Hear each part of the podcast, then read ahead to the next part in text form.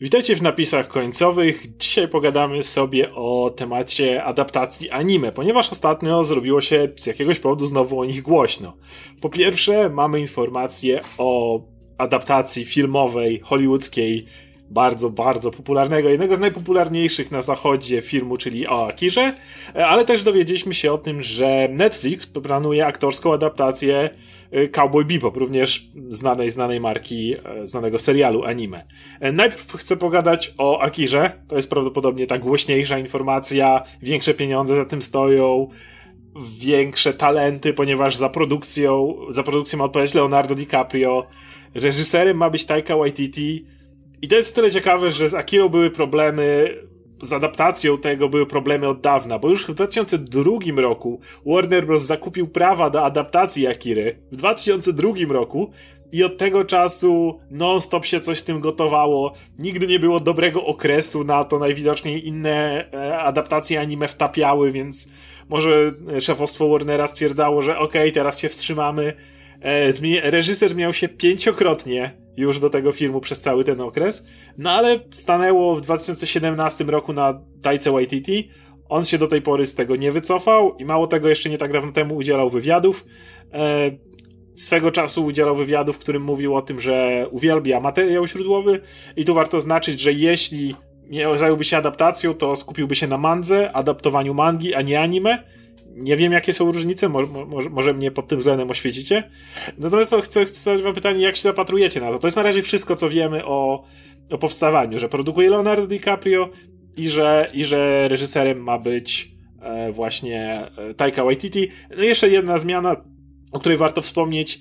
Lokacją nie będzie Neo Tokio, tylko będziemy mieli całą akcję w Stanach, ale nie będzie tego, za co był krytykowany Ghost in the Shell, czyli tak zwanego whitewashingu.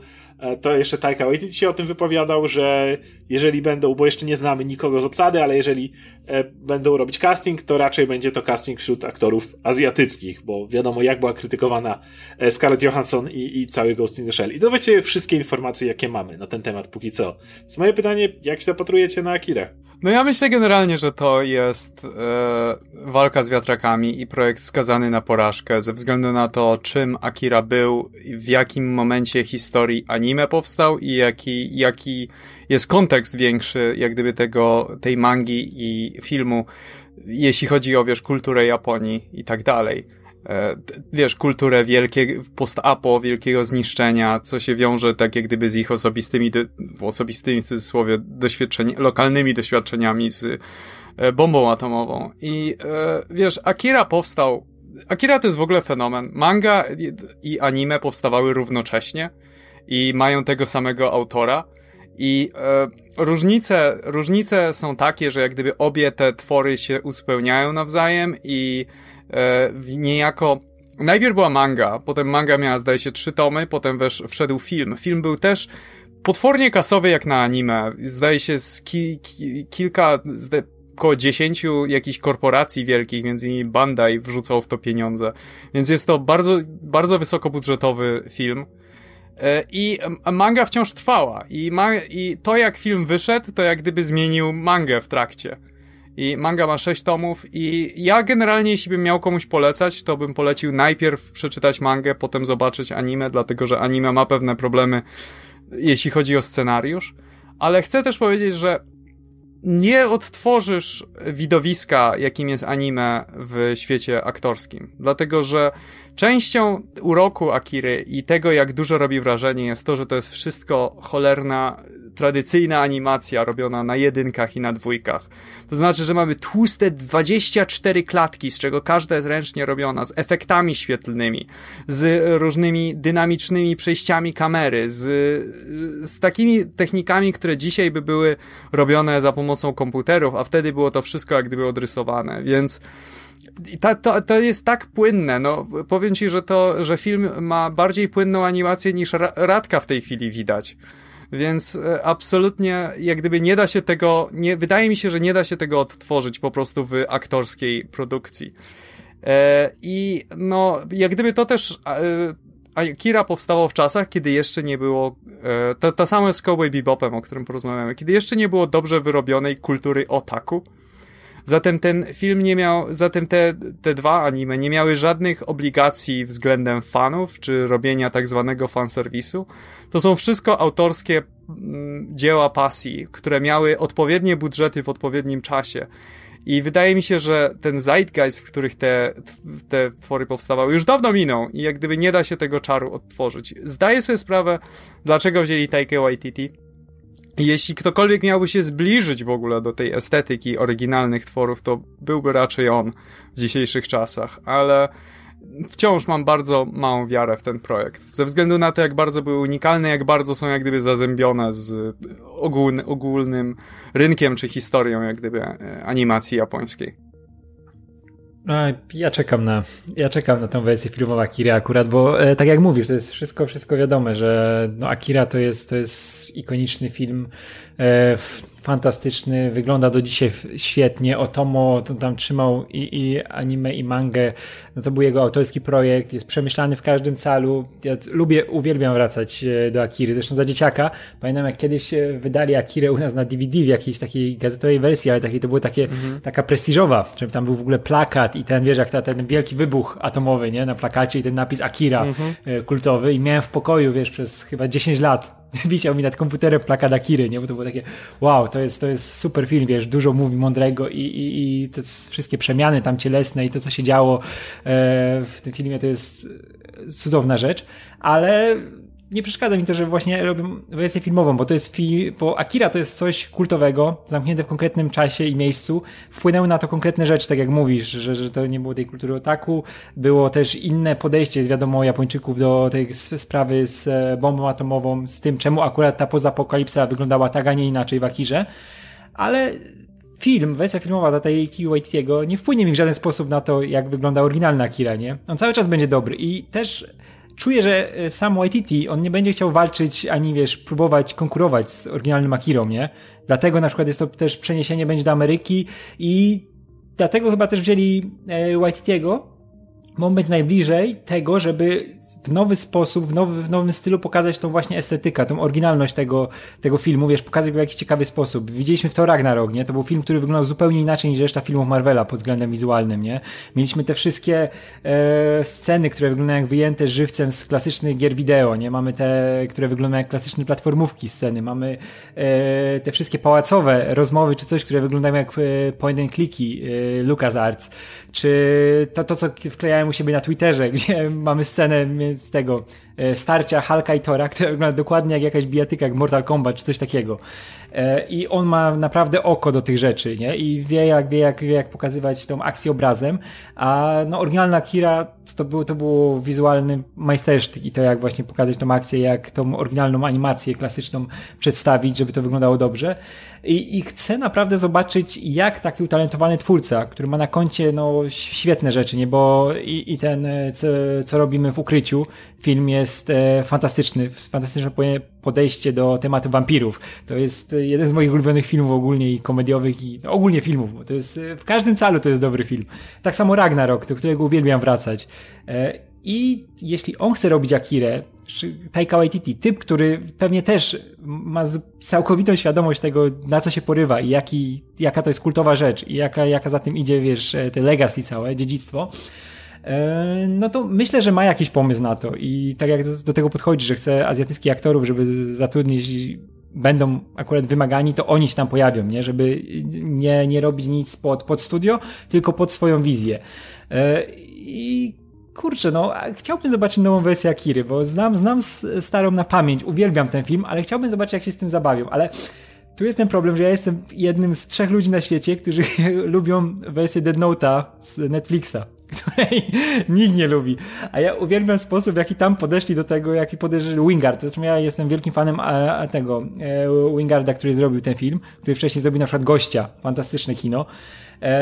I to pokazanie, wiesz, że on odarł Death Note z tego całego, wiesz, kultu, tego starcia dwóch wielkich geniuszy, który każdy jest takim największym geniuszem, jakim może być.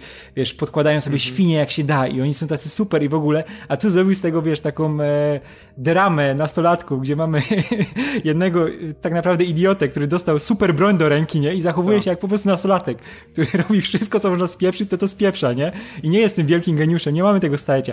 Mamy też tego Ela, który w oryginale był tym super Sherlockiem Holmesem, lepszym niż Sherlock Holmes, nie? Takim, wiesz, do over 9000, a tutaj mamy gościa, który, wiesz, potrafi popłakać, jak mu ojca zabiją, potrafi, wiesz, reagować w taki sposób, no jak je reaguje, nie? Jakby zareagował dzieciak, nie? Bo to byli dzieciaki w tej jego wersji. I to mi się podobało, że to było inne podejście, nie zobaczyłem, wiesz, dokładnie przełożenie 1:1 anime, nie? Zobaczyłem coś nowego, coś świeżego i zawsze mam takie podejście, że nawet jak coś może twórca spierdzielić całkowicie, to niech robi coś nowego, niech pokaże to w świeży sposób, niech mi nie pokazuje tego, co już znam, niech się na tym przejedzie, ale niech mnie zaskoczy. I akurat w wersji Akiry, mam oryginalnego Akirę, do którego zawsze mogę wrócić, w żaden sposób, żadna rysa na tym nie powstanie, jak Waititi to spieprzy, a to jest Waititi, więc powinno być przynajmniej na jakimś poziomie i chciałbym zobaczyć to właśnie coś nowego, co można z tym zrobić, bo to jest dalej żywy temat, nie? Całe to, co się dzieje w Akirze i to można pokazać w nowy sposób, nie? Z drugiej strony, no, można by to było zrobić zupełnie nowy film, nie opierać się na Akirze, nie? Mogli dać Waititiemu po prostu ten temat i... To znaczy, wiesz co, ja chcę to zweryfikować. Jedną rzecz. To nie jest, jak ja mówię, że to jest walka z wiatrakami i że to, wiesz, że to jest projekt skazany na porażkę, to ja nie mam na myśli tego, że, wiesz, że będę płakać w nocy, że mojego nie podejrzewam cię o to.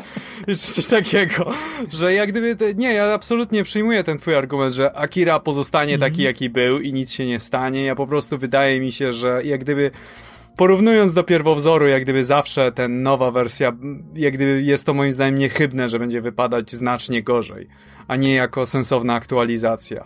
Ja chcę zadać pytanie, bo ja sam Akirę oglądałem, jak byłem młodszy, jak byłem kompletnie zafascynowany wtedy mangą, anime, wszystkim z tym związanym.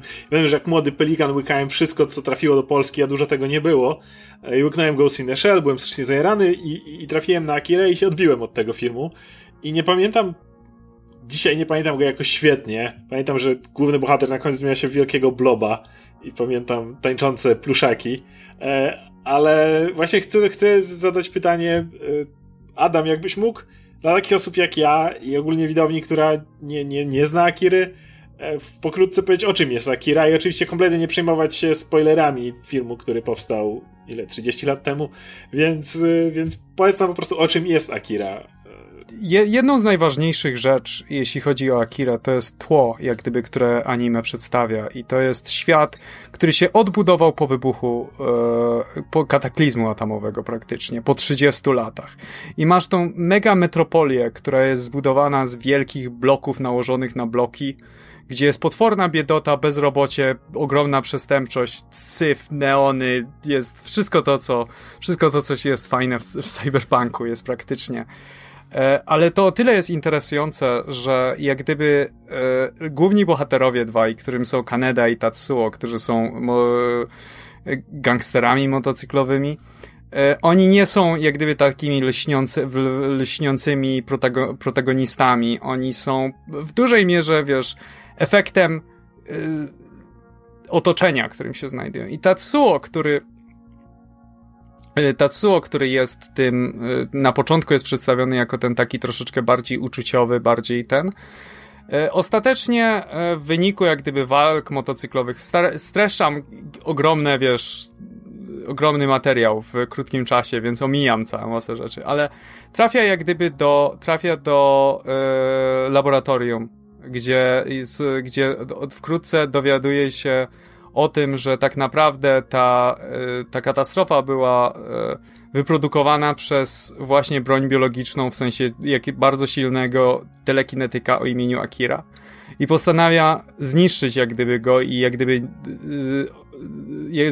doprowadzić do sprawiedliwości i pobić wszystkich, którzy do tego doprowadzili, ale w trakcie ten traci coraz bardziej kontrolę nad swoimi mocami, nad swoją psychiką w ogóle i anime zaczyna wchodzić w takie bardzo filozoficzne rejony nad naturą egzystencji i tak dalej. No i kończy się tym, że jak gdyby takim praktycznie body horrorem, gdzie postacie się zmieniają w wielkie bloby mięśni, elektroniki i zaczynają niszczyć wszystko dookoła, co też jest niesamowitym widowiskiem. Przede wszystkim wydaje mi się, że w dużej mierze to jest takie popatrzenie na świat po Hiroshimie i po Nagasaki, jak gdyby z perspektywy następnego pokolenia, jak gdyby pokolenia już wnuków tych, którzy przeżyli. I jak to jest żyć w tym świecie, który jest już dawno wszystko minęło, ale jak gdyby wciąż istnieje w pokoleniu twoich rodziców, w pokoleniu twoich dziadków, a także jak gdyby w takim jak gdyby ogólnym społecznym takiej sferze. Jak gdyby cały czas jest ten temat żywy, ale jest też troszeczkę tabu i tak dalej. No, Radek, pomóż mi, bo nie wiem co jeszcze dodać, bo dawno Akiry nie oglądałem, taki full disclaimer. Ja też miałem przerwę z Akirą trochę dłuższą, ale też to dosyć mocno pokazuje te obawy przed tym, w jaką stronę może, wiesz, przejść ta cała rewolucja technologiczna, bo wiemy, jak w Japonii wyglądało w latach 80, tak. Nie? Że to wszystko na łeb, na szyję leciało z pędem wielkim, wszystko się zmieniało i tutaj były właśnie te zagrożenia też z tego wynikające, nie? Jak to się będzie ludzkość przemieniać w taki dosyć obrazowy sposób, bo... Ale też i kwestia przeludnienia. Tak. Jak pamiętasz, istniało w Chinach swego czasu takie miasto Kowloon i to było miasto dosłownie zbudowane z takich, wiesz, mini bloczków mieszkalnych, wstawianych na siebie w nieskończoność. W końcu to zlikwidowali, bo to było gigantyczne zagrożenie, wiesz, dla wszystkich mieszkających tam, ale tego typu tak mega zagęszczone miasto, megapolis, to jest właśnie środowisko Akiry i tutaj te zagrożenia właśnie ostrego przeludnienia są ładnie moim zdaniem pokazane. Okej, to chyba tym możemy podsumować i na razie zakończyć temat Akiry. Wrócimy do tego za chwilę, kiedy będziemy mówili bardziej ogólnie o adaptacjach anime. Przejdźmy do kolejnego, które będzie tym razem serialowe i będzie trafiało na Netflixa. I mowa tutaj o Cowboy Bebop, czyli kolejne podejście Netflixowe już, bo wspomniałeś wcześniej o Death Note, ale to ma być serial. Na razie znamy czwórkę aktorów, którzy wcielą się w główne role. Będzie to John Cho, Mustafa Shakir, Daniela Pineda i Alex Hassel. Wszyscy to są aktorzy, którzy wcielą się w postacie w serialu Cowboy Bebop. I w sumie też niewiele więcej wiadomo o tym serialu, poza tym, że robi go Netflix. Jeśli chodzi o Cowboy Bebopa, znowu moja wiedza jest niewielka, bo odbiłem się od niego po 2 odcinkach. To było na etapie, kiedy ja już trochę kończyłem mój romans z anime i byłem trochę znudzony powtarzalną formą tych wszystkich seriali typu Kenshin, typu Trigun, gdzie miało się tego głównego bohatera, który jest super zdolnym, nie wiem, strzelcem, wojownikiem, kimkolwiek. Ale tutaj mi Adam przed programem powiedział, że to tylko pierwsze 2 odcinki tak wyglądały, a później później się to zmieniło. Więc wierzę, raczej do tego nie wrócę, bo mam 1000 innych rzeczy do obejrzenia, ale wierzę na słowo, że się zmienia.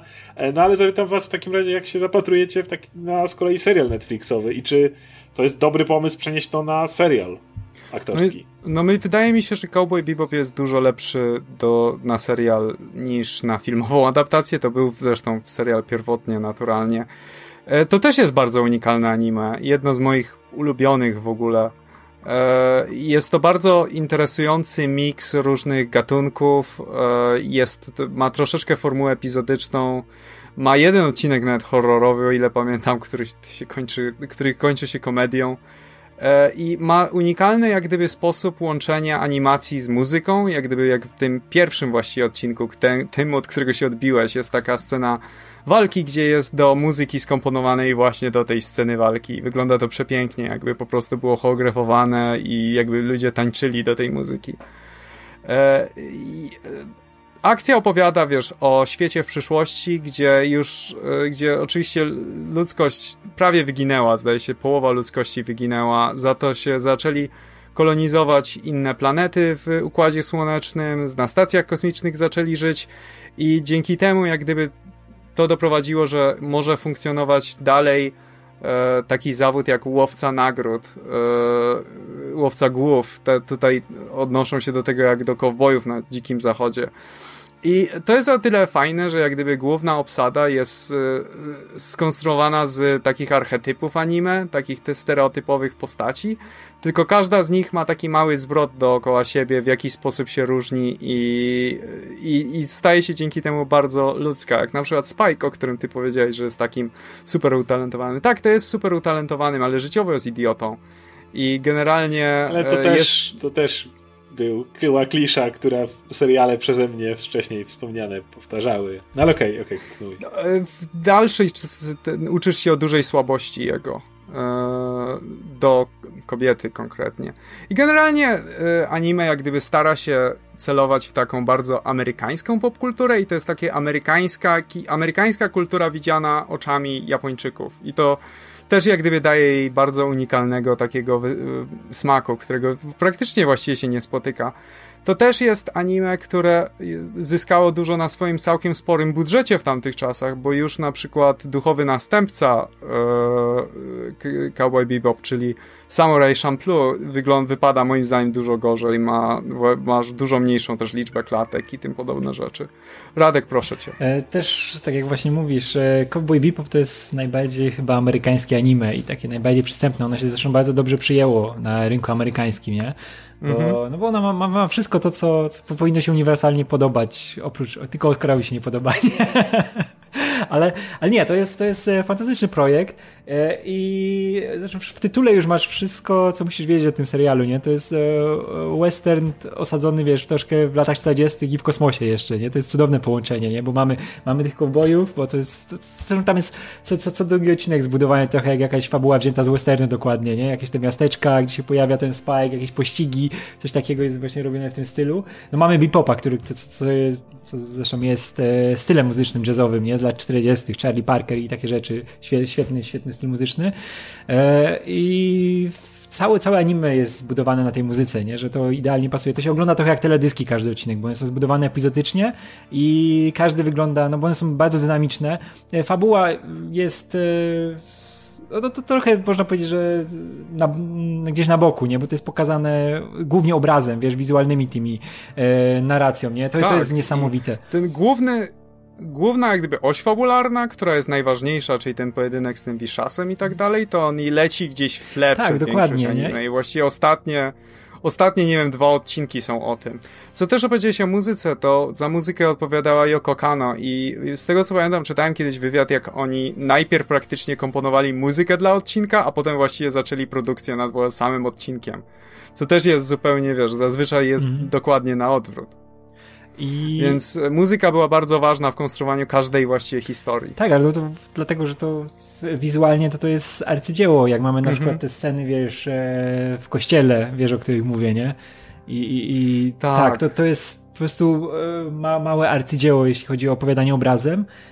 I kurczę, to jest taki projekt, do którego naprawdę lubię wracać, bo może sobie włączyć jakikolwiek odcinek, nie? I będzie się dobrze bawił. I lubisz ten zespół, bo to jest zresztą Firefly przed Fireflyem kilka lat, nie? Że ma zbudowany dokładnie praktycznie na tym samym, wiesz, nie zdziwiłbym się, jakby właśnie Josh Whedon się naoglądał Bepopa i troszkę z tego wziął do Firefly'a. Chociaż on już Firefly'a robił w Alienie 4, więc dobra, to nieważne, to już on się tym zajmował, ale ja bardzo lubię to, że to są te postacie takie bardzo archetypiczne, ale które do siebie pasują i widać, że one się, wiesz, są coraz bardziej zżyte, jak oglądasz kolejne odcinki. To właśnie, to jest piękne. Ja bym nie powiedział, że do siebie pasują. Powiedziałbym, że właściwie do siebie nie pasują.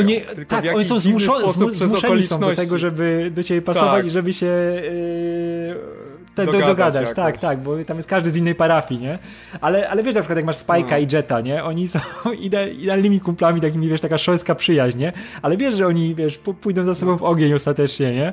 I to jest, kurczę, bardzo fajne. I tutaj już nawiązując... Ale też jaką mają skomplikowaną relację z Valentine. O, tak, jak on się poznał, jak się Spike poznał z Faye, nie? Tak. Traktują ją jak, nie wiem, ciało obce, które się dostało na ich statek i taki, no wiesz, pasożyt, który tam żyje. Praktycznie ona jest pasożytem przez jakiś czas. Okej, to chciałem zapytać was teraz, już będziemy przychodzić do ewentualnego przyjęcia, sensu i tak dalej. Zaczniemy właśnie od Cowboya Bebopa, bo to jest z tego co mówicie i też jak patrzę na same, gdzie to się pojawia, dużo bezpieczniejsza produkcja na pewno. Po pierwsze jest to Netflix, na którym, no nawet jeżeli to by wyszło kiepskie, to Netflixowi to aż tak nie przeszkadza. Netflix chce mieć content, chce mieć dużo contentu u siebie, ale jeśli chodzi o... Może w filmach to nie działa tak dobrze, tak w serialach jest jakaś ta tęsknota za space operami, jest cała nostalgia do Firefly'a, o którym wspomniał Radek, Star Trek Discovery teraz się świetnie przyjmuje, bo ludzie chcą kosmosu w serialach w jakiś sposób. Ta cała struktura westernowa, o której mówicie. Więc wydaje mi się, że jeśli chodzi o Cowboya Bebopa, to jeszcze to jest w miarę dobry projekt właśnie, który może sobie poradzić. Nieważne, czy będzie super największym hitem i kolejnym okrętem flagowym Netflixa na poziomie, nie wiem, pierwszego Daredevila, Orange is the New Black, House of Cards i tak dalej. Czy będzie po prostu kolejną produkcją, czy może nawet będzie gniotem. Jakby ryzyko jest niewielkie, a można nieźle ugrać, bo tropy, o których mówicie, szczególnie, że te amerykańskie motywy i tak dalej są dosyć bezpieczne. Nie wiem, czy się ze mną zgadzacie pod tym względem. Znaczy, wiesz co, ja bym chciał w ogóle, żeby nie robili CGI w tym serialu, żeby robili wszystko tak, jak się robiło, nie wiem, w latach 80. na modelach, na tle. Wiem, że nie ma szans, ale chciałbym, żeby tak zrobili, bo to by wyjątkowo pasowało do Bebopa, bo jest pewien określony wygląd tej technologii w Bebopie, który jest to taka, wiesz, trochę postarzała przyszłość, tak jak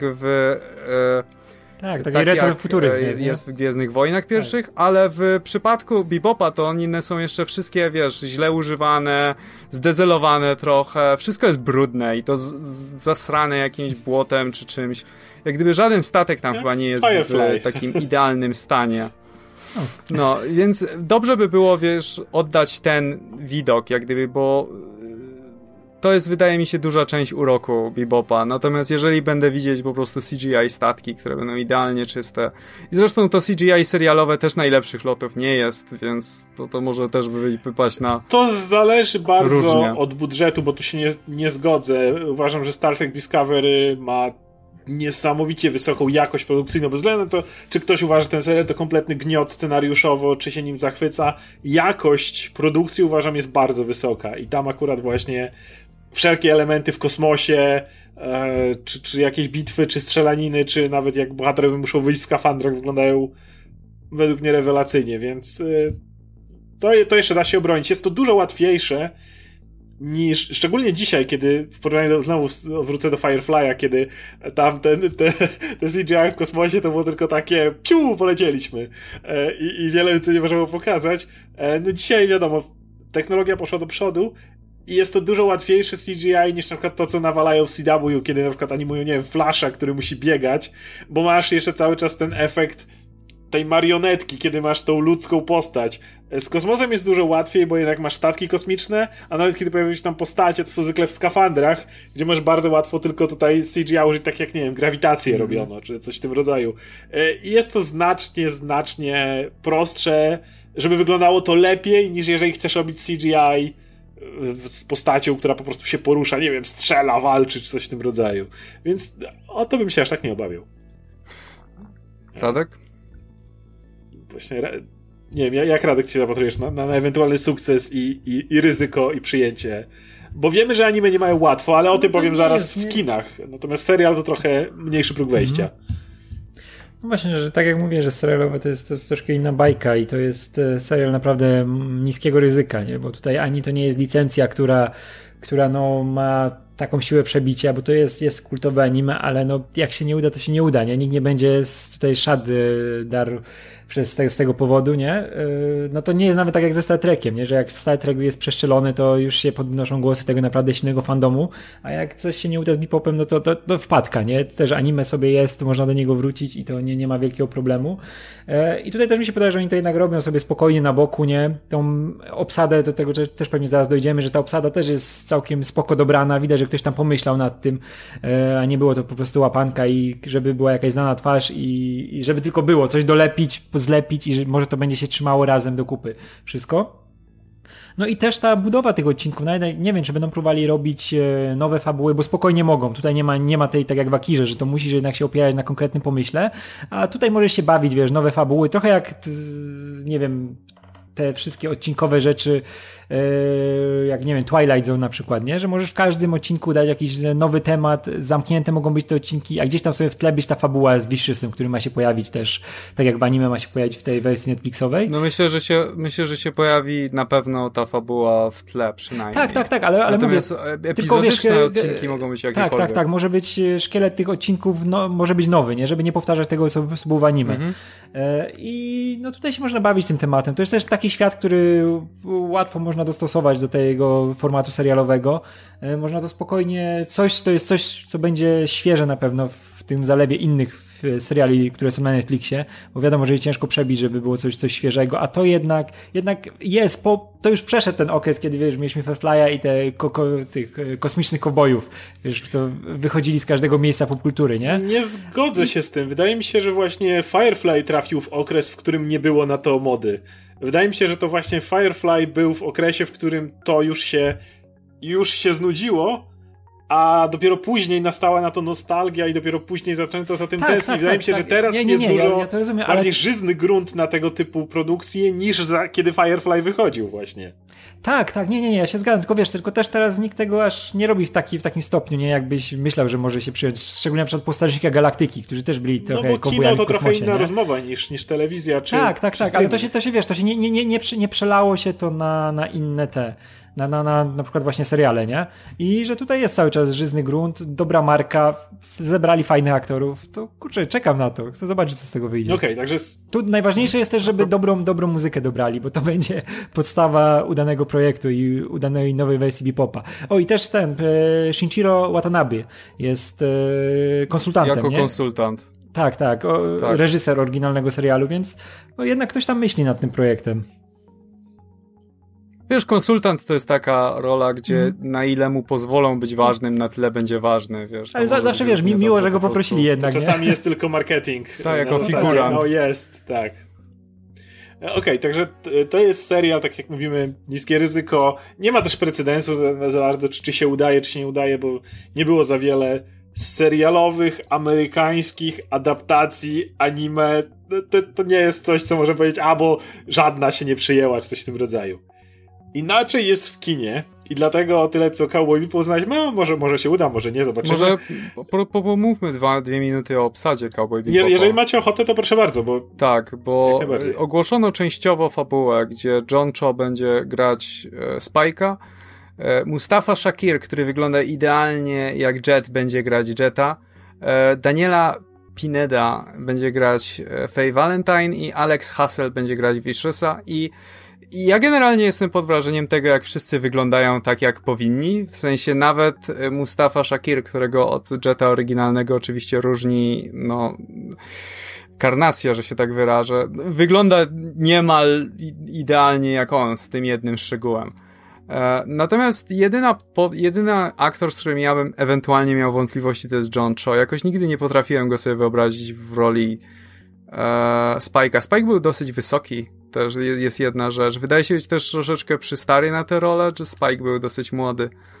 Radek, jak ty myślisz? Jak ty się zapatrujesz na tę obsadę? Znaczy ja zawsze już od dawna chciałem, żeby John Cho dostał taką rolę, która może być dla niego na przełamanie, nie? Bo on zawsze dostaje te ogony albo te role w komedyjkach, Harold i Kumar, czy w Star Treku tam postać z tła, nie?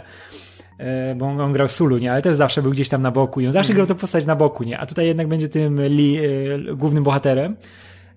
I ja cały czas wierzę, że on naprawdę może sporo pokazać, jak dostanie w końcu miejsce, żeby na pierwszym planie coś zagrać. Bo na przykład jak mamy też zdjęcia jego z tymi włosami postawionymi i w tym płaszczu niebieskim, nie? To kurczę, troszkę przypomina Spike'a, nie? Jako taka wariacja może być ciekaw. No nie wiem, ciężko mi powiedzieć w tej chwili, bo John Cho to jest właśnie taki aktor, którego wiesz, nie widziałeś go w tylu filmach i w takiej roli, gdzie musiałby ciągnąć film, żeby powiedzieć, czy sobie poradzi akurat jako Spike, bo Spike to jest strasznie specyficzna rola, to jest gościu totalnie charyzmatyczny, który no, uwodzi, wiesz, swoim zachowaniem i świetny ma kontakt z innymi postaciami, wiesz, taki naprawdę dynamiczny, a John Cho mi się zawsze wydawał takim trochę... wyciszonym za bardzo na Spike'a, nie? Takim flegmatycznym aż w porównaniu do tego, jak wygląda Spike w anime. I jest to dziwny wybór, ale myślę, że może zaskoczyć, bo to jest ciekawy aktor naprawdę, no tylko ciężko mi w tej chwili coś powiedzieć, zobaczymy po pierwszych trailerach, to już wtedy będzie widać, czy to jest Spike, czy to nie jest Spike, nie? A ja mam do ciebie jeszcze pytanie jedno, bo w tych zapowiedziach nie widać nigdzie Eda i nie wiadomo o tym, czy Ed się pojawi, czy będzie pominięta. A to jeszcze nic nie było. I Ed to jest taka postać... Nic nie było o tym do tej pory. I jest to taka postać, która jest odrobinę, można by powiedzieć, kontrowersyjna. Ed jest dzieciakiem, który wychował się na Ziemi. I w tym uniwersum Ziemia jest kompletnie opustoszała. To jest super haker, ale ma, jeśli chodzi o tożsamość płciową, to ma wszystko pofikane. I no, to jest dziewczyna biologiczna, która się identyfikuje jako Ed. I to jest często grane dla bardzo subtelnego żartu w anime. To nie jest w żaden sposób obraźliwe, czy transfobiczne, czy coś w tym stylu, ale zastanawiam się, czy nie zdecydują się zrezygnować z tej postaci, żeby przez przypadek nie wzbudzić jakiejś kontrowersji. Jak myślicie?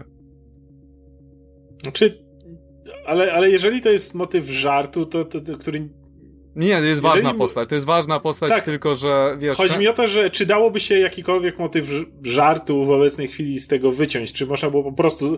Bo jakby zrzucenie postaci kobiety, która identyfikuje się jako mężczyzna, to nie jest na Netflixie nic nowego. Mamy w tej chwili chociażby Sabrinę, obecnie lecącą adaptację, gdzie dosłownie jedna z jej koleżanek w pewnym momencie... ma ten swój coming out i mówi, żeby zwracać się do niej męskim imieniem, więc właśnie widzisz, tutaj... użyto tego i nie ma z tym żadnego problemu. Ed działa tak, jakby w ogóle nie miała koncepcji tożsamości płciowej, jakby to było dla niej wszystko wymienne i tak dalej i obojętne i nieważne. I to było, wiesz, mówię, delikatny żart, to nigdy nie było, nigdy nie wkraczało w terytorium ale ci trans głupi czy coś w tym stylu. Tylko, że to było po prostu, wiesz, jeden z dziwnych elementów folkloru tego świata. Jako dziwnych postaci troszeczkę. I wydaje mi się, że może z tego powodu może zniknąć. Mi się wydaje, że nie pominą. Po prostu pewnie, wiesz, oszukają odpowiedniej aktorki, żeby trafić w tą postać. I... Na pewno Bo tu jeszcze też na pewno postarały się, żeby to nikogo nie żeby to nie było właśnie w jakiś sposób rażące. Jeżeli są jakieś elementy w tym, które mogłyby być uznane za okazanie brak szacunku, pewne właśnie lekko transfobiczne rzeczy, które mogłyby zostać tak odebrane, wtedy nie były, czy były mniej lub bardziej. Ale jakby sama idea takiej postaci, myślę, że nie jest... To jest za istotne dzisiaj, nie? Żeby od tak wyciąć taki wątek. Wręcz właśnie o to mi chodzi. Dobra, chcecie coś dodać, jeśli chodzi o Cowboya Bebopa, czy możemy przejść do mniej wesołego tematu? Dobra, dawaj.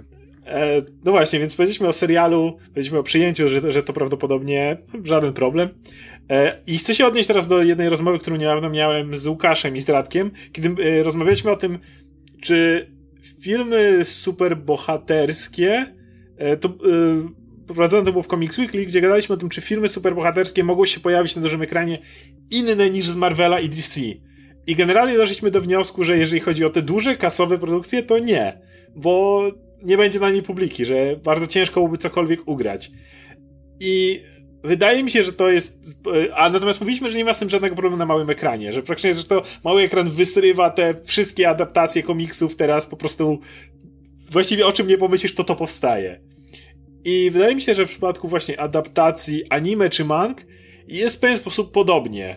O tyle, co na serial możesz wiele rzeczy przenieść, bo jest dużo niższy próg wejścia, tak z uderzaniem w wysokobudżetowe kino jest już duży problem. I znaczy, jaki jest problem? Będę chciał was zapytać właśnie o sens adaptacji Akiry, patrząc na to na razie, co mieliśmy za sobą, bo ostatnie dwa wysokobudżetowe kina, jeśli chodzi o adaptację anime, no to oczywiście było Ghost in the Shell i oczywiście była to Alita. I Ghost in the Shell to była kompletna wtopa na każdym polu, ponieważ film kosztował 110 milionów, a na całym świecie zrobił 169, co jest ogromną wtopą finansową, jeżeli pomyślicie o kosztach, które kina jeszcze biorą i tak dalej. Film, jeśli chodzi o krytyczne przyjęcie, nie poradził sobie za wiele lepiej, bo na Rotten Tomatoes miał całe 43% pozytywnych recenzji wśród 272 krytyków, no to są okolice Batman v Superman, więc no to ciężko mówić o jakimkolwiek sukcesie. Alita poradziła sobie już trochę lepiej, bo miała cieplejsze przyjęcie, 60%, to już jest większość, przynajmniej większości się film podobał. I przy większym budżecie, bo 170 milionów, film zarobił 401, co mogłoby być teoretycznie wyjściem na zero lub nawet zarobkiem, gdyby nie to, że lwia część jest z Chin, gdzie dużo mniej pieniędzy trafia do kieszeni, więc nie wiadomo, możliwe, że film stracił, ale przekroczył 400 milionów, wiele osób zakładało, że nie przekroczy, więc już było troszeczkę lepiej. Ale cały czas jest to, jeżeli najlepsza adaptacja anime staje pod znakiem zapytania, chyba nie stracił pieniędzy, no to na razie nie mamy tutaj najlepszej historii pod tego wszystkiego. I z Akirą wydaje mi się, że może być ten problem, że Ghost in the Shell, Akira i Alita mają pewne wspólne elementy. Jest to jakiegoś rodzaju postapo, które nie widzimy w kinie i gadaliśmy o tym też swego czasu. Albo cyberpunk. Albo cyberpunk, dokładnie. To są dwie rzeczy, które w kinie się nie cieszą. Mieliśmy ostatnio Blade Runnera, kolejna, świetnie przyjęty przez krytyków, topa finansowa jak cholera i nie ma nic wspólnego z anime, ale jest, wiadomo, w podobne klimaty uderza. Cyberpunk plus postapo jakoś wymieszane. I Akira się absolutnie wpisuje w te trendy. Mhm. Plus, nie wiem w jakim wieku są bohaterowie, czy są to nastolatkowie w Akirze, czy są to osoby około... Kolejny etap, który, nie mówię, że to musi od razu wpisuje się w young adult, bo są nastolatkowie, ale generalnie sprzedanie filmu z nastolatkami w roli głównej automatycznie kojarzy się z young adult, bez względu na to, jak faktycznie sam film przebiegnie. I to są według mnie te same przeszkody, które stały przed Alitą, które stoją pod tym względem przed Akirą. I wydaje mi się dlatego, że niestety projekt ten nie uderza w żadnym miejscu w coś, co mogłoby się sprzedać. No umówmy się, widzimy, gdyby fanów anime było wystarczająco dużo, żeby napędzić kina, no to już to by się stało w przypadku innych filmów. Więc moje pytanie, dlaczego? Dlaczego te filmy dalej powstają, mimo tego, że nie ma precedensu, żeby to miało jakikolwiek sukces, a mało tego, kolejnym projektem jest Akira, która w żaden sposób nie odcina się chociażby stylem. Na pierwszy rzut oka od razu mówię, nie, bo jak wgłębisz się, to może rzeczywiście mówić, że porusza inne tematy, ale mówimy o marketingu, o tym, jak ten film trzeba promować, jak można byłoby go sprzedać i pod tym względem nie odróżnia się stylem od tych filmów, które sukcesu nie odniosły. Więc znaczy, co rozumiesz, że się nie odróżnia stylem? Chodzi ci o to, że ma podobny zarys fabularny. Tak, jeżeli będziemy reklamować go w trailerach i tak dalej, to pokażemy ludziom nastoletnich bohaterów i pokażemy ludziom cyberpunk postapo. Jakby nie możemy ludziom pokazać w trailerach głębi filmu. Wiesz co... Wydaje mi się, że Hollywood się kończą marki do adaptowania, więc sięgają po coraz nowe jak gdyby rzeczy, które wcześniej jak gdyby odkładali na bok, nie były dla nich zbyt interesujące, więc siłą rzeczy też sięgną po anime. Inna rzecz, że adaptacje te anime nie są też jakoś szczególnie wysokich lotów. I zajęło kilka dekad właściwie, zanim filmy superbohaterskie zaczęły się robić naprawdę dobre. Więc ja bym jak gdyby nie stawiał krzyżyka na aktorskie adaptacje anime, że jak gdyby nigdy nie będą lepsze, albo nigdy nie będzie na nich miejsca na dużym ekranie. I wydaje mi się, że wszyscy jak gdyby liczą na to, że będzie taki wybuch kolejny, jaki był wybuch z filmami Marvela, i superbohaterami generalnie. I szukają jak gdyby takiej niszy, która by taki wybuch mogła zagwarantować.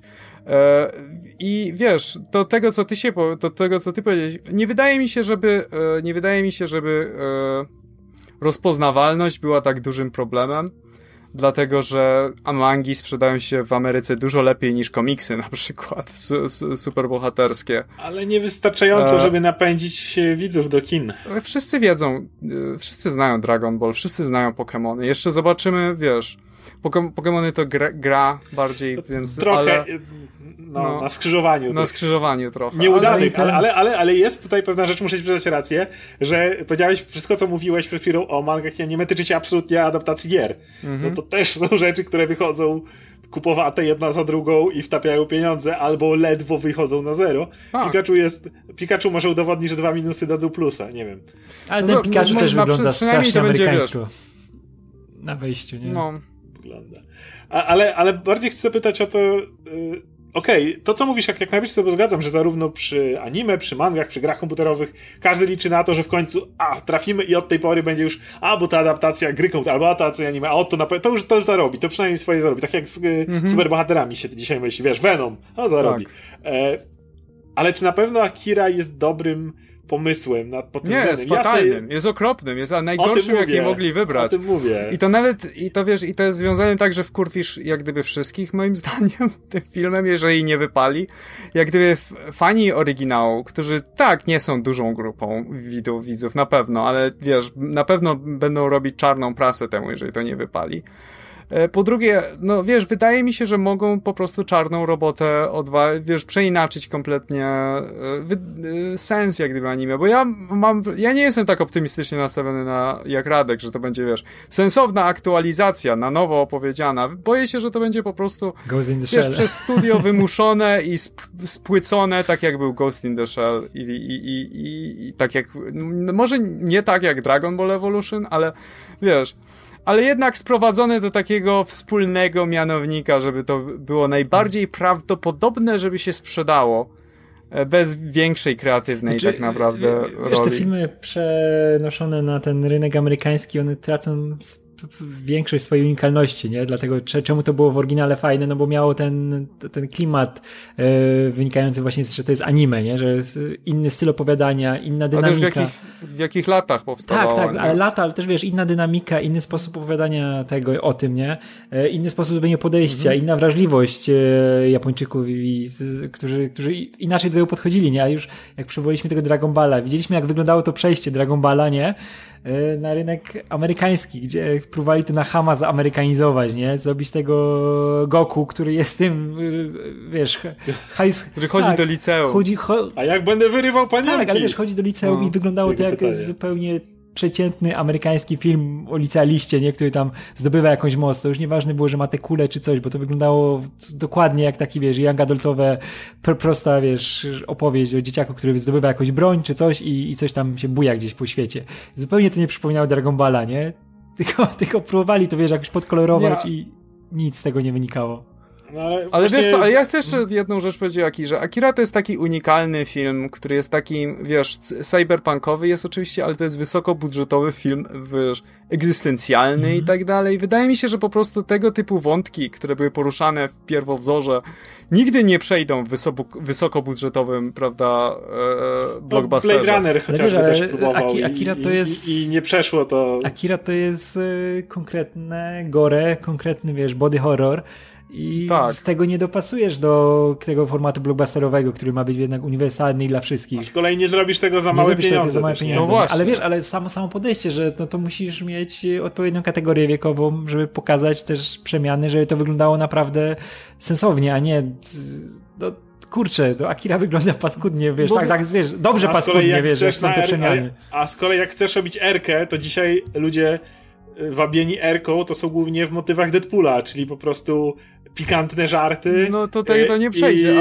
Jak zobaczysz na te transformacje w Akirze, jak się te postacie zmieniają w te bloby, jak sobie rekonstruują ręce i tak dalej, to widzisz każdy mięsień, po prostu każde ścięgno się ustawia w miejsce.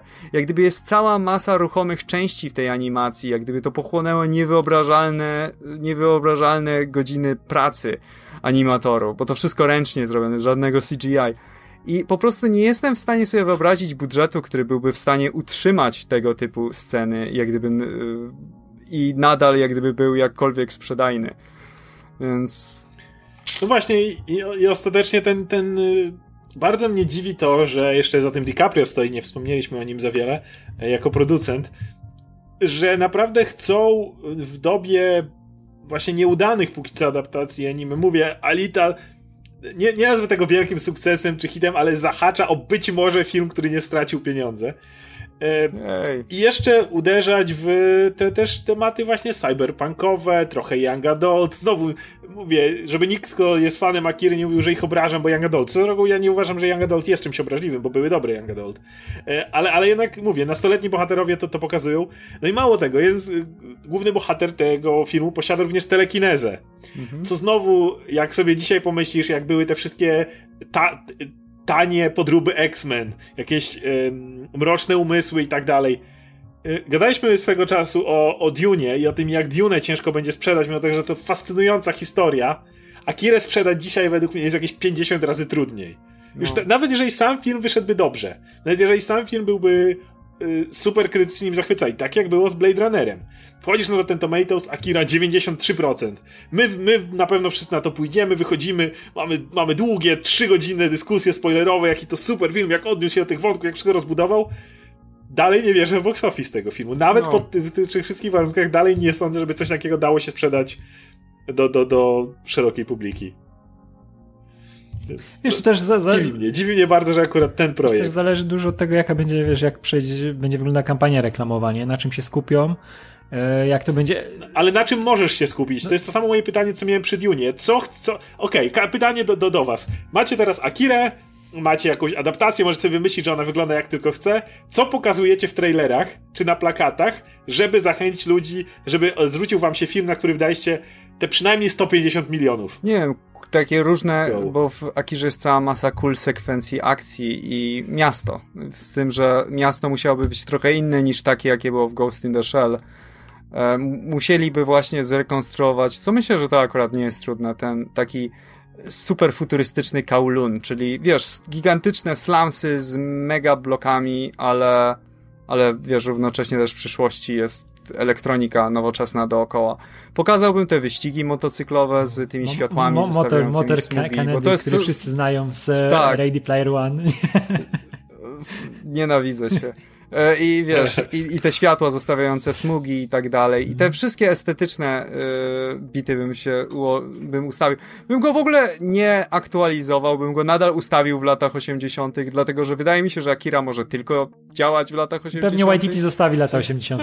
Wspomniane Ready Player One sprzedało nostalgię lat 80., także nawet narobiło. Nie, to nie chodzi o nostalgię, to chodzi o estetykę obraną. Ale nostalgia zawsze jest... Nie warto nie doceniać. W Akirze nie masz z czego nostalgię atakować, bo tam znaczy masz, wiesz, to tylko, że marki są, bo to jest reklamówka wielka, nie? Mm-hmm. Wiesz, specjalnie to jest tak zrobione, bo to jest część tego świata przedstawionego, że tam wszędzie są te reklamy, nie? Że ten motor Kanedy jest obklejony markami.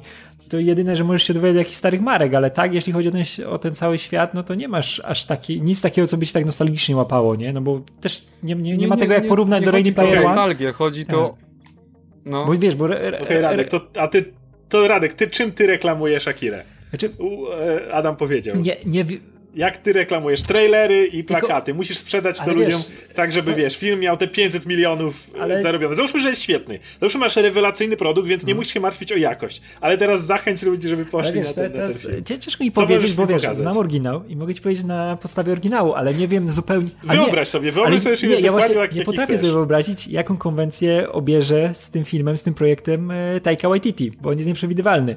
On może zrobić coś zupełnie innego, wiesz. Wiemy, co zrobił z Thorem, wiemy, jak wyglądają dwa poprzednie tory, wiemy, jak wyglądał świat MCU i wiemy, jak on nagle zrobił, co zrobił z Ragnarokiem, że to wyglądało zupełnie inaczej. To jaką konwencję uważasz, że powinien przyjąć, żeby to się znowu sprzedało?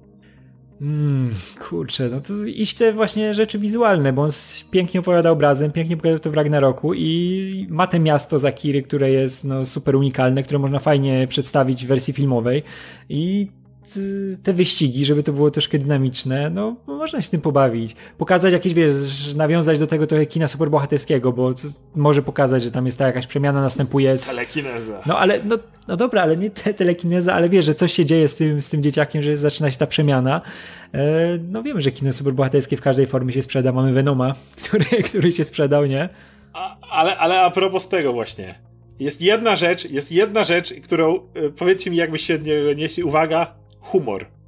Dlatego, że jeżeli popatrzycie na wspólny jakiś mianownik wszystkich ostatnich filmów, które zarabiają te 700, 800 na północ od tego milionów, nie muszą być to komedie, ale muszą mieć jakieś elementy humorystyczne. Wspomniałeś o Venomie. W trailerach był motyw, kiedy Tom Hardy mówi, o, chyba mam pasożyta, czy coś takiego, czy nie wiem. Widziałeś, że reklamowałeś elementami humorystycznymi, czy jak Aquaman, bo nie mówię nawet o MCU teraz, które zawsze ma te elementy. Więc moje pytanie brzmi do was, bo Akira, jak ja pamiętam, to nie był film, na którym ryczałem ze śmiechu. No nie. Więc moje pytanie brzmi, no właśnie o to chodzi. Czy można tam jakoś wszczepić humor, który byłby organiczny, nie zepsułby tego filmu, a jednocześnie... Bo właśnie doszło do mnie to, że naprawdę nie mogę sobie przenieść żadnego filmu z ostatnich nie wiem ilu lat, który zarobiłby naprawdę fajne pieniądze, za duże pieniądze, który nie miałby chociaż elementów humorystycznych. Wiesz co, właśnie to jest kolejny powód, dla którego Akira nie jest dobrym wyborem. Jak gdyby Akira to jest tragedia, ewidentnie. Jak gdyby historia jest potwornie depresyjna i tam właśnie nie ma dużo miejsca na humor i śmieszki. Wprowadzanie humoru do Akiry, jakiegoś, wiesz, bardziej takiego, wiesz, żarty słowne między... Sytuacyjne i tak dalej. To ja sobie wyobrażam, że stoi taki tłusty, wiesz, producent, wiesz, w studiu jakimś i no to walnijcie do wciwy, to się strzela. Pamiętajcie, że ten Tatsuo to ma być jak Superman czy coś, bo kurwa, to się sprzedaje. Też tak to widzę. I widzę to jako po prostu widzę jako taką kompletną amerykanizację i spłycenie oryginalnej historii. Dlatego ja myślę, że ten film jest jak gdyby skazany na porażkę. Albo będzie, wiesz, kultowym klasykiem, który doceni, wiesz, 15 osób, czy coś w sumie i nikt więcej nie zobaczy. I studio wtopi w to gigantyczne pieniądze i się w ogóle nie sprzeda, nie zwróci nic, nie ma o czym mówić.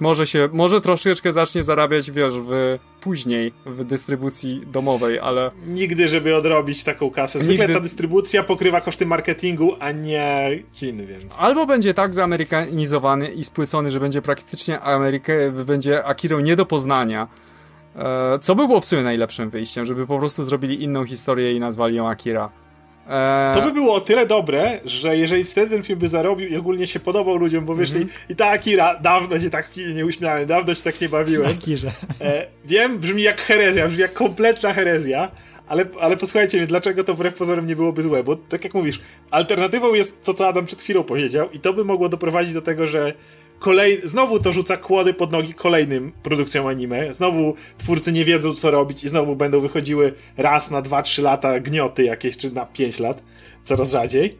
No więc jeżeli powstałoby to, o czym mówimy, tak, byłoby to herezja dla osób, które uwielbiają Akirę, ale spokojnie, macie swoją Akirę, możecie w każdej chwili wrócić do swojego dzieła, natomiast dałoby to zielone światło dla innych osób, do których może ten styl, który się sprzedaje, czyli trochę humoru, trochę akcji, jest cała masa anime, do których to pasuje jak najbardziej, które można w ten sposób przełożyć i może wtedy twórcy zaczęliby szukać innych produktów, które dałoby się pod ten styl, ten bardziej do szerokiego widza podpasować i wtedy może pojawiałoby się więcej dobrych adaptacji, bardziej spójnych z materiałem źródłowym, które po prostu pasują do tej konwencji. No tak, z drugiej strony, wiesz, to jest taki, wiesz, jak mnie byś spytał, to nie jest Akira, którym ja byłbym zainteresowany. Więc jakby uczucia w tym momencie są takie, okej.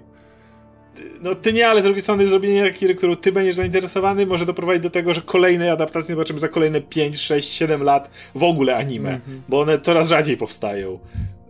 Prawda jest taka, że nie mielibyśmy Ality między teraz Ghost in the Shell a być może Akirą, gdyby nie to, że Cameron pracował nad nią tyle lat, oddał ją Rodriguezowi i w końcu chcieli ją wystrzelić gdziekolwiek. Ale Alita to jest tak naprawdę film, który był dawno, dawno temu. Tak naprawdę po Ghost in the Shell teraz miałbyś pustkę w kinie pod tym względem. No ale wiesz, Taika Waititi też jest bardzo kreatywnym gościem, więc on może znaleźć sposób, żeby znaleźć jakiś kontrbalans pomiędzy tym komercyjnym Akirą, który teraz hipotetycznym i tym takim superwiernym. Tą beczką śmiechu. To, że może on by znalazł jakiś balans, bo wiesz, on potrafi przedstawiać humor i dramat równocześnie, więc jeżeli by zachował ten element dramatyczny z oryginału, to może, nie wiem, bo musiałbym to zobaczyć, żeby ci powiedzieć. Jeszcze zanim oddam ci głos, Radek, popatrzcie nawet na taki Batman v Superman. Film, który jest po prostu fanfara na fanfarze, wiesz, pseudo-deep egzystencjalne sprawy, a co było w trailerze? Ona z tobą? I thought she's with you. Jeden z dwóch dowcipów w całym filmie. Twoja stara, tak. Ale zwróćcie uwagę, że jeden z dwóch dowcipów w całym filmie był w trailerze. Bo musieli to pokazać. A z kolei Suicide Squad, które było pokazane jako kompletnie depresyjna, nie wiadomo co, stwierdzili, że nie, przerobiamy. I Bohemian Rhapsody, i Fun, i w ogóle wszystko. I no to pokazuje, że albo robisz tego typu film dzisiaj, albo go nie sprzedasz. To jest smutne czy nie, abstrahuję, ale to jest prawdopodobnie rzeczywistość. Dlatego ja wierzę jednak, że Waititi ma na to jakiś pomysł, dlatego ten Akira wyszedł i wierzę w niego cały czas, że coś z tym zrobi, bo na przykład dużo bardziej bym pod styl Waititiego i pod ten humor i coś, co by się łatwiej mogło zaadoptować jako właśnie na rynek amerykański, to nie wiem, na przykład z tego samego, z podobnego okresu to Akira, na przykład Bubblegum Crisis, nie? Który też mamy te... No ale jest, wiesz, to jest... Bardziej... Nie, to jest świetny pomysł. Tak, nie, że to wiesz. Ja bym chciał zobaczyć to Waititiego. Tak, to jest dużo luźniejsze, pasuje pod to, co on już pokazał w Ragnaroku, pod ten jego luźniejszy styl. Jest kolorowe, jest mocno osadzone w tych latach 80. w tej całej estetyce i to by było idealne, żeby reklamować to humorem, a nie Akira, ale może jest jakiś plan na tego Akira naprawdę, że Waititi ma jakiś dobry pomysł. No zobaczymy. No ciężko mi gdybać, bo nie wiem, jaką on drogą pójdzie z tym, z Akirą, nie? Ma tego Akirę i może różne rzeczy zrobić i możemy tylko gdybać, znając oryginał, nie? Ale nie wiemy nic o tym. Nie wiem. Okej, to będziemy na tym kończyć. Moja prośba do naszych komentujących. Proszę, unikajmy komentarzy w stylu, no bo tam film się sam dobry obroni, albo najważniejsze by był film dobry i tak dalej. Spokojnie, każdy z nas chce, żeby film się nam podobał, jakby nikt z nas tu nie mówi idę do kina, ale wiem, że może być gówno, byleby się to sprzedało, czy coś takiego. Jakby aspekty zarobkowe są ważne, ponieważ wpływają na przyszłość tego kina, a nie na ten jeden film, dlatego o nich dyskutujemy, także to jest tyle. Ktoś z was chciałby jeszcze dodać do podsumowania? Dokładam, że nie. Okej. Więc no to tyle, jeśli chodzi o nasze podsumowanie tych dwóch produkcji anime. Był ze mną Adam Antolski, Radek Pisula. Śledźcie dalej napisy końcowe i trzymajcie się. Cześć.